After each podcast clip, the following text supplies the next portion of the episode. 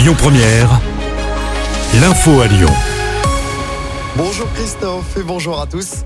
Dans l'actualité à Lyon, deux mineurs mis en examen après l'attaque au mortier d'artifice du lycée La Martinière Montplaisir. Les deux jeunes sont âgés de 16 ans. Pour rappel, l'attaque avait eu lieu vendredi matin. Armé de mortiers d'artifice, un groupe de jeunes avait tiré sur la façade. Le proviseur du lycée du 8e était notamment pris pour cible. L'un des mineurs a été mis en examen et placé en détention provisoire. L'autre individu a été laissé libre sous contrôle judiciaire. L'édition 2024 du Festival du Printemps de Pérouge se dévoile comme l'année dernière. Le festival se déroulera au château de Saint-Maurice de Raymond dans l'Ain. Les premiers noms ont été dévoilés.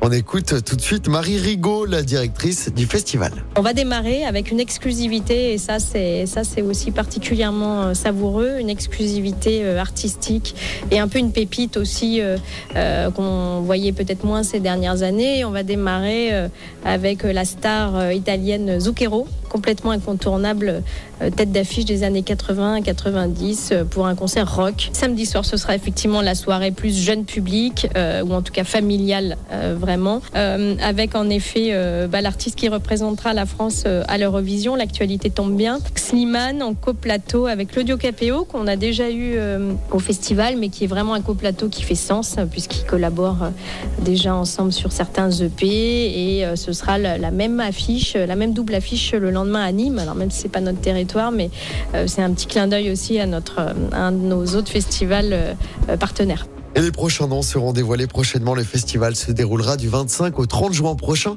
À noter que la jauge passera de 6 000 à 8 000 spectateurs par jour l'été prochain. Avis aux fans d'Eric Clapton, l'ouverture des préventes pour son concert de l'année prochaine à Lyon ouvre tout à l'heure à 11h. La billetterie générale ouvrira ce jeudi. Le légendaire guitariste britannique se produira le 29 mai prochain du côté de la LDLC Arena à Dessine. Eric Clapton est de retour en France après plus d'une décennie d'absence. Le musicien britannique se produira également les 26 et 27 mai à l'Accord Arena de Paris et le 31 mai aux arènes de Nîmes. En football, les suites des incidents en marge du match au MOL au Vélodrome. L'appel de l'OL sera examiné dans une semaine. La commission d'appel de la FFF se réunira le 21 novembre pour examiner, à la demande de l'OL, la décision de la Ligue de ne pas sanctionner le Marseille pour les incidents graves du 29 octobre dernier. Caillassage du bus de l'OL notamment qui avait sérieusement blessé l'entraîneur Fabio Grosso. Pour rappel, la Ligue a reprogrammé le match le mercredi 6 décembre au Vélodrome en présence du public marseillais.